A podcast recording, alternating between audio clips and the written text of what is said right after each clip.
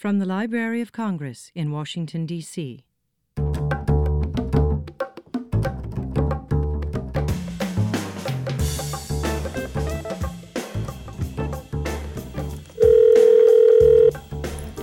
Robbie. Juan Felipe, how you doing? Pretty good. Welcome to From the Catbird Seat, a poetry podcast from the Poetry and Literature Center at the Library of Congress. I'm Ann Holmes, the Center's Digital Content Manager, and you just heard Rob Casper, the head of the Poetry and Literature Center, on the line with former Poet Laureate Juan Felipe Herrera. We'll get back to that conversation in just a minute, I promise. If this is your first time tuning in, here's some background. Each week, we pull from our 80 years of archived recordings to listen to celebrated poets reading and discussing their work here at the library. On this first season, we're revisiting some of the Poetry and Literature Center's events from the last 5 years, and we'll bring on some special guests to talk about them with us. All of the event recordings you'll hear this season are available as video webcasts on the library's website. On today's episode, we're going back to the 2015 Youth Poetry Slam at the National Book Festival. The Youth Poetry Slam event debuted at the festival just a year earlier, in 2014, as a collaboration between the Library of Congress, the Literature Division of the National Endowment for the Arts, and Split This Rock, a national poetry organization with deep roots here in D.C. Each year, the slam brings champions from some of the top youth slam groups around the country to compete. At the time of the 2015 National Book Festival, Juan Felipe Herrera was just a few days into his tenure as the 21st Poet Laureate Consultant in Poetry. Along with sharing his own work at the festival, he also served as a judge for the Youth Slam event. Lucky for you, we got Juan Felipe on the phone to talk about that experience and to put it in context with his laureateship and the National Book Festival at large. If you've ever had the pleasure of sharing space with Juan Felipe, you know his generosity of thought goes above and beyond all expectation, and this conversation is no different. Here he is with Rob Casper, head of the Poetry and Literature Center. Well, you just talked about being a judge in the poetry world at large. What does it mean to be a judge for a youth poetry slam? So you have these kids, in this case from D.C., but also from Houston, Chicago, and Los Angeles, up there performing their poems, and you have to instantly come up with a score, you and two other judges. What's that experience like? Yeah, at first, it's a tough experience because you do have to score. And as you know, poetry is impossible to score. And so are young people's spirit and the great energy and, amazing improvisation and amazing voices and what they're talking about. So maybe you're not jumping up and down on fire, but your poem is a very deep poem. Or maybe you're jumping up and down on fire and your poem is more of an image poem and it doesn't necessarily have the ribs and bones of society's ills. So it is tough to judge, and you have like 10 seconds, 10 to 20 seconds to put down that score. Right. But you know what? I noticed the reader's tenderness. I noticed their honesty. I noticed their openness and their amazing ability to stand up before a mega audience and launch, poems that perhaps they haven't really shared at all in terms of a large audience or even a medium-sized audience. So that meant a lot to me, and that went into the score for me as well as, the poem. So I had to be very open. Judging slams and performers requires more openness than perhaps judging a poem on the page, because all you have is the page. So then all you have are the words, and then all you have is the construction and the materials, as Ed Hirsch would say, in the poem. On stage, and with youth, you have a number of other items, a whole universe of new figures and items that you need to look at. You have to be quick, and you have to be open. So for me, it was I was very impressed by all of them, inspired by all of them. So I gave very inspired and scores. That's what I did. I'm wondering, you've had very different experiences at the National Book Festival, which for those of you who haven't been here is a huge one-day event now at the Convention Center in Washington, D.C. that brings over 100,000 people to the library and to the Capitol to celebrate books. Juan Felipe, you've been a judge of a poetry slam. You've also read from your own poetry, and you've read from your children's books. Can you talk about those different experiences and how being a slam judge fits into that? Well, you know, they're all related. You know, it's the poetry world. Sometimes we think of it as, you know, just these odd-looking poems that don't make sense, that go in a book, that's on a shelf.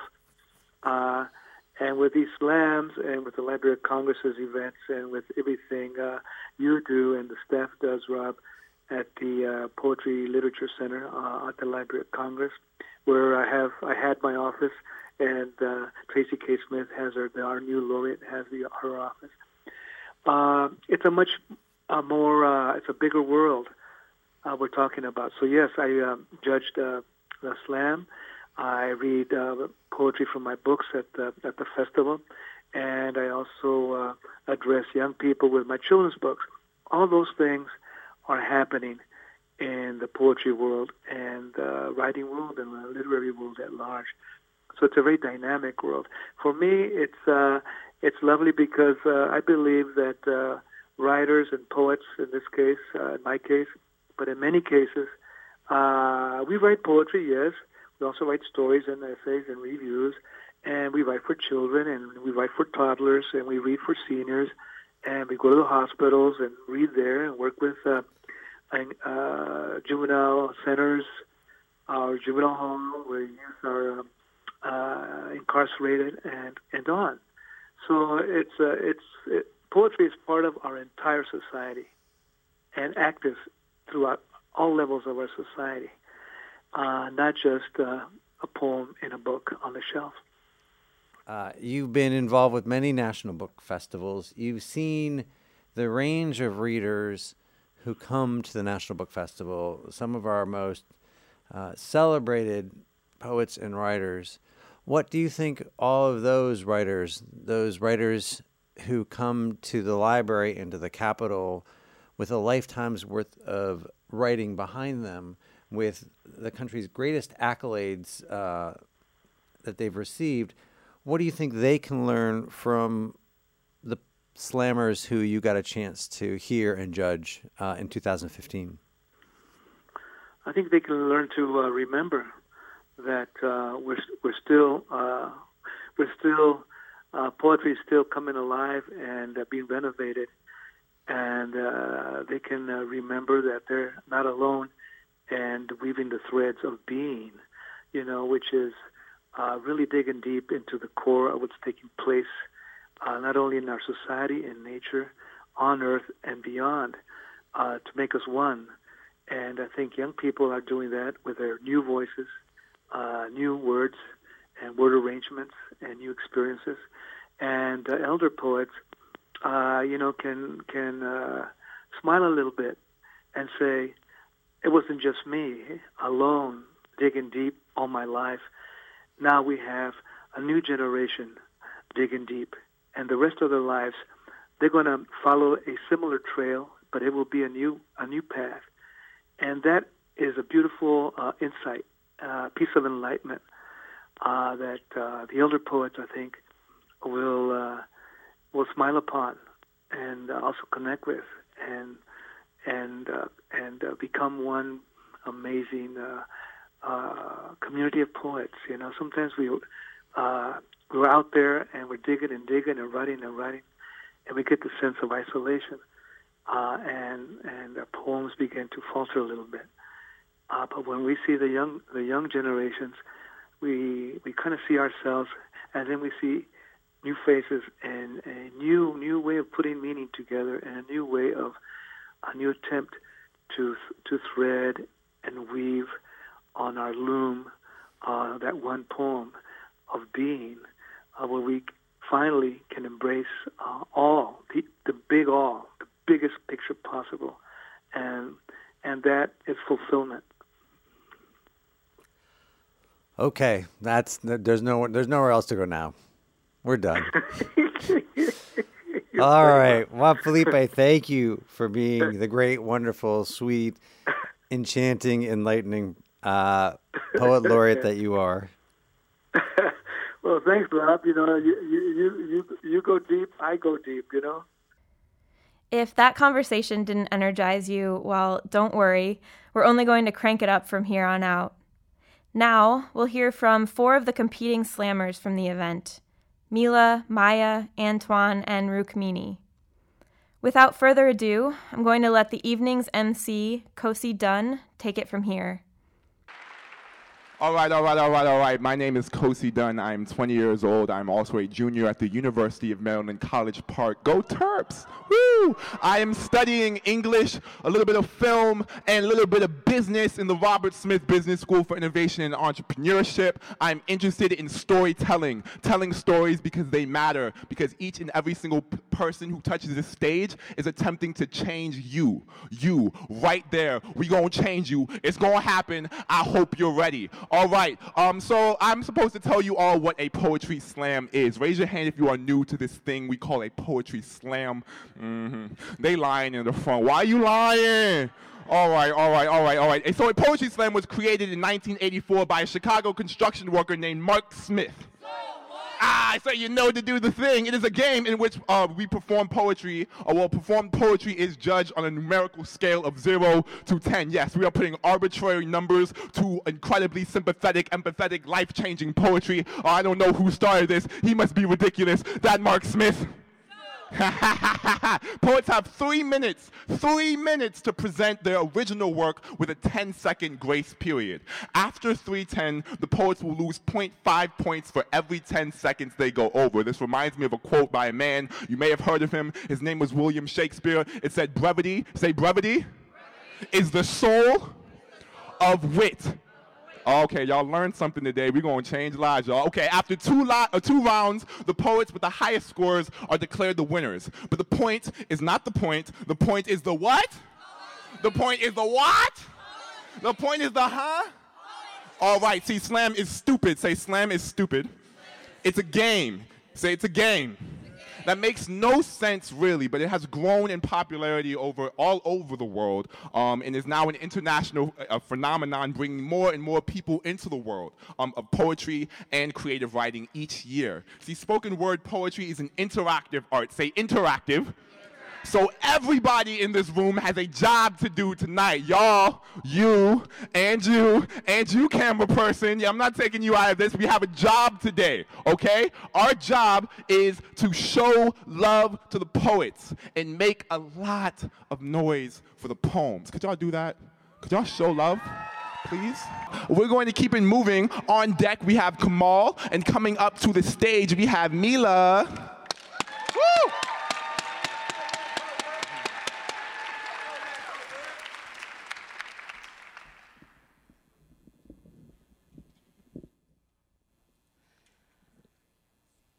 In the tragedy of Othello, Shakespeare writes of 2 characters and the tender love they share, ruined. At the hands of a manipulative and selfish man by the name of Iago. Now, not to spoil anything, but by the last act of the play, both the lovers are dead. Iago, however, remains still alive. He, as opposed to dying, is arrested and sentenced to torture. The greatest torture of all being a silence he self-inflicts to avoid being proven guilty. Quote, "Demand me nothing. What you know. From this time forth, I never will speak word." Unquote. I have been thinking a lot about this ending lately.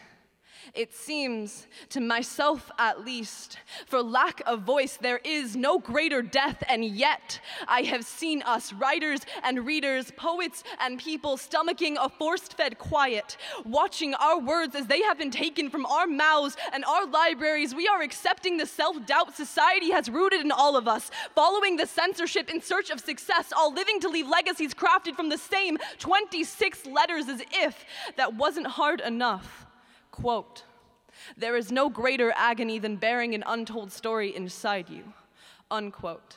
Maya Angelou and her autobiography, one of the most challenged books of all time, where she describes this same silence, the lesson unlearned, the book removed from shelves, her story remaining unheard, taking away a little girl's opportunity to have something to relate to, reinserting the agony, the unsettling sadness. I know why the caged bird sings. The caged bird sings of freedom. We are all caged birds singing that same song, quote, "I nearly always write just as I nearly always breathe," unquote. John Steinbeck, in a letter to his editor, "Tell me, if there are writers, there must also be erasers. For love, there is hate. For mice, there are men. There are people who pursue Steinbeck's oxygen, others who would prefer his words burn. They would rather breathe the carbon," quote. "A book is a loaded gun in the house next door. Burn it. Take a shot from the weapon, breach man's mind. Who knows who might be the target of the well-read man," unquote. Ray Bradbury, Fahrenheit 451. "There is a war against word happening. Make home of the front line. Your voice is both armor and weapon. Remember, sticks and stones have broken bones, but our words have always cut deeper. Been able to burn you where the sun can't. Been there to protect you when the night couldn't. If silence is golden, then our words must be stardust, must be incalculable, must be unpalatable. Have you ever thought? Maybe libraries are so quiet because the words are so loud. Shh, just listen. You can hear them aching, even now."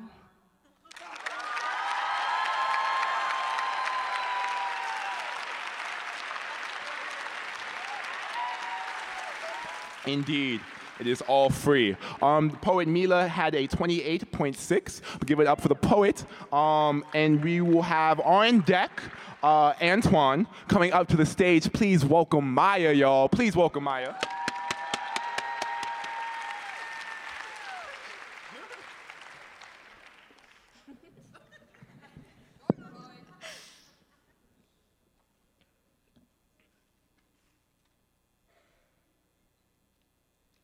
Two households, both alike in dignity. In fair Chicago, where we lay, are seen where there aren't any flowers to pluck petals from in winter. No, he loves me not. This poem is for fine Juliet and Romeo, who took two trains and then a bus to get where the L wouldn't go. They only spoke in poetry. Romeo wrote similes more beautiful than any pickup line. Rosaline is a distant memory, and he keeps Juliet's love letters underneath bullet casings in his dresser. They take each photo together like it will be their last, because it could be. Selfies from the me generation, CC generation, the stop and frisk street law generation. These photos are the documents for the undocumented, and Arthur Lawrence said unpredictable endings were it. Made billion-dollar franchises. Some reason this ending, the dying ending, seems so predictable. Why does it seem so predictable? The Montagues will say they died for nothing. No reason to be caught behind a bullet. The Capulets will say they died because while Juliet was busy learning AP sign language, Romeo was learning the signs of gangs, and everybody says, this is what happens when white girls hang with black boys, and the cops will say they died for walking home after dark. Everybody knows you don't walk on the south side past 5, only because they weren't old enough to get their driver's licenses yet. But somehow they were old enough to die. And Chicago says they will live forever, cause more change dead than they ever could have alive. But our politicians forget them too quickly when a Florida courthouse puts a boy on trial and seem to fail to remember he's already dead. Maybe the reason we remember Shakespeare is because they were white. Maybe if instead of just the script being property, Romeo and Juliet were. Maybe if Romeo and Juliet weren't just actors in the 1%, Shakespeare would be seen in fringe festivals instead of our classrooms, where Fitzpatrick calls everyone outside of Europe savages. And Romeo and Juliet will say they died for love. For Romeo, dying with Juliet was the happiest and saddest moment of his life. So you can meet me at the morgue, where the next classic might play out, because what's better than a surprise ending than one with the headlines you ignore, and none of us will chassé off stage into death like in musicals. But we'll leave just as quietly.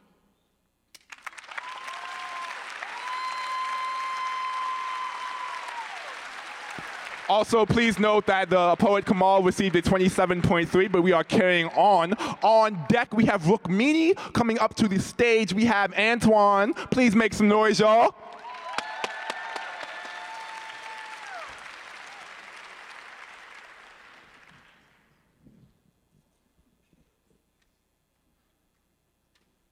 I sit in English class. May as well be sitting in How to Idolize the English Class.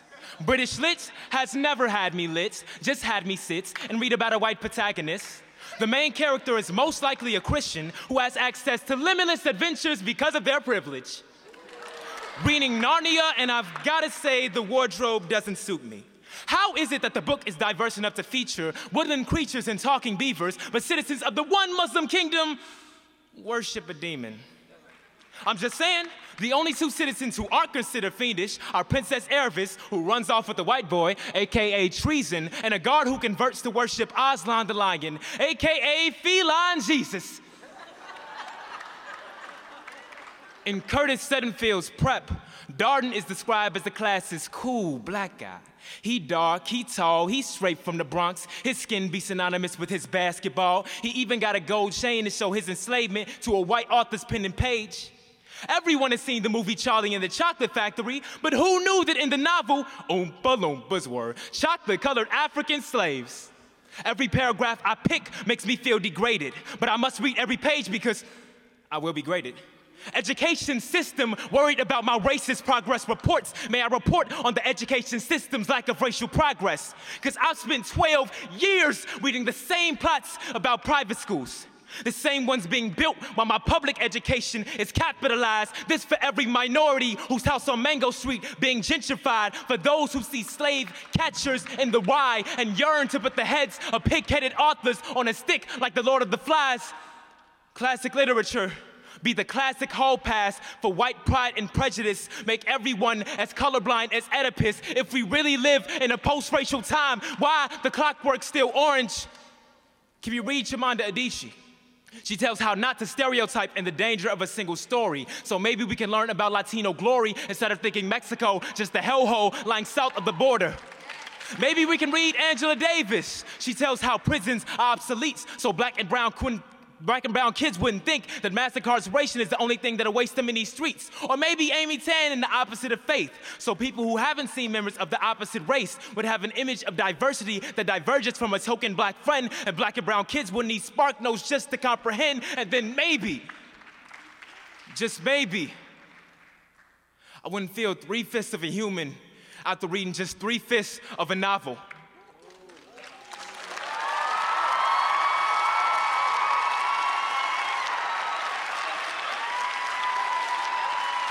All right, you know, it's my job as host to make sure the temperature in the room is all good and whatnot, you know, for the next poets. From low to high, we have a 9.7, a 9.9, and our first 10 of the evening. But again, who cares? We care about the incredible poem that just touched the stage. The poet who just touched stage, the last poet touched stage, Maya, received a 28.0. We are going to keep it moving. Up next, on deck, we have Kenya coming up to the stage now. Please make some noise for Rukmini. All the way to the stage. All the way to the stage.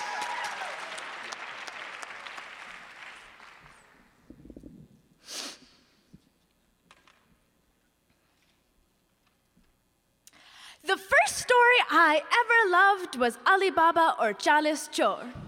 Alibaba and the 40 Thieves, I read it more than 40 times because the idea of a world where one woman could save her family, outwit a mob boss, and marry the man she loved enthralled me. I wanted to be her, or if not, at least be her best friend. I thought I could slip away into her world, but lesson one. Escape is never as easy as climbing a beanstalk. When I grew past fairy tales, sugar sweet cotton candy and Ferris wheels, I thought, like every child does, that I was grown up. I tried coffee for the first time, hated it, but loved the idea of bitter. Tried bitter gourd, hated it, but loved the idea of loving it. Read the series of unfortunate events as the testimony of a bitter man. Following cocoa tears left by bitter children. Lesson 2, don't be afraid to be an unforgettable taste. When memories are imprinted forever, the fire that brands them is white snow. A pale fury unmatched by any but the man who could make memories changelings. The night circus convinced me magic was real. Not sleight of hand card tricks or foggy spectacles, but magic so bright. Reality seems like a lucid dream. Lesson 3. When the world spins around you, hold yourself tighter. She keeps a two-fisted hold on the sword, her only protector.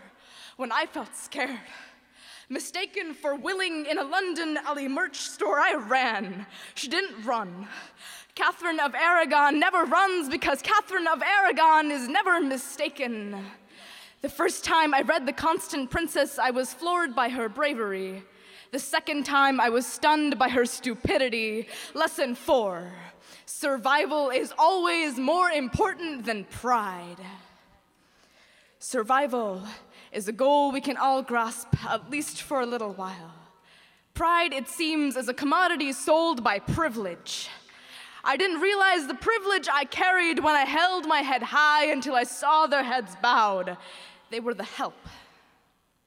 The Help was a book that taught me fear. Hatred and blind discrimination are the real monsters in the closet. Taught me that Fortune is a bigot, or worse, that she doesn't exist at all. Taught me. Lesson 5. Don't ever forget whose bones you are standing on and whose stories have saved you. 5 lessons, 5 lives, countless mistakes. The rest of my life to make more. The rest of my life to collect stories and people like shoes, bodies to step into when the real world swallows me. I'll read miles with them, walk pages and 2 big clogs, and with every blister, I'll remember the stories that opened my eyes.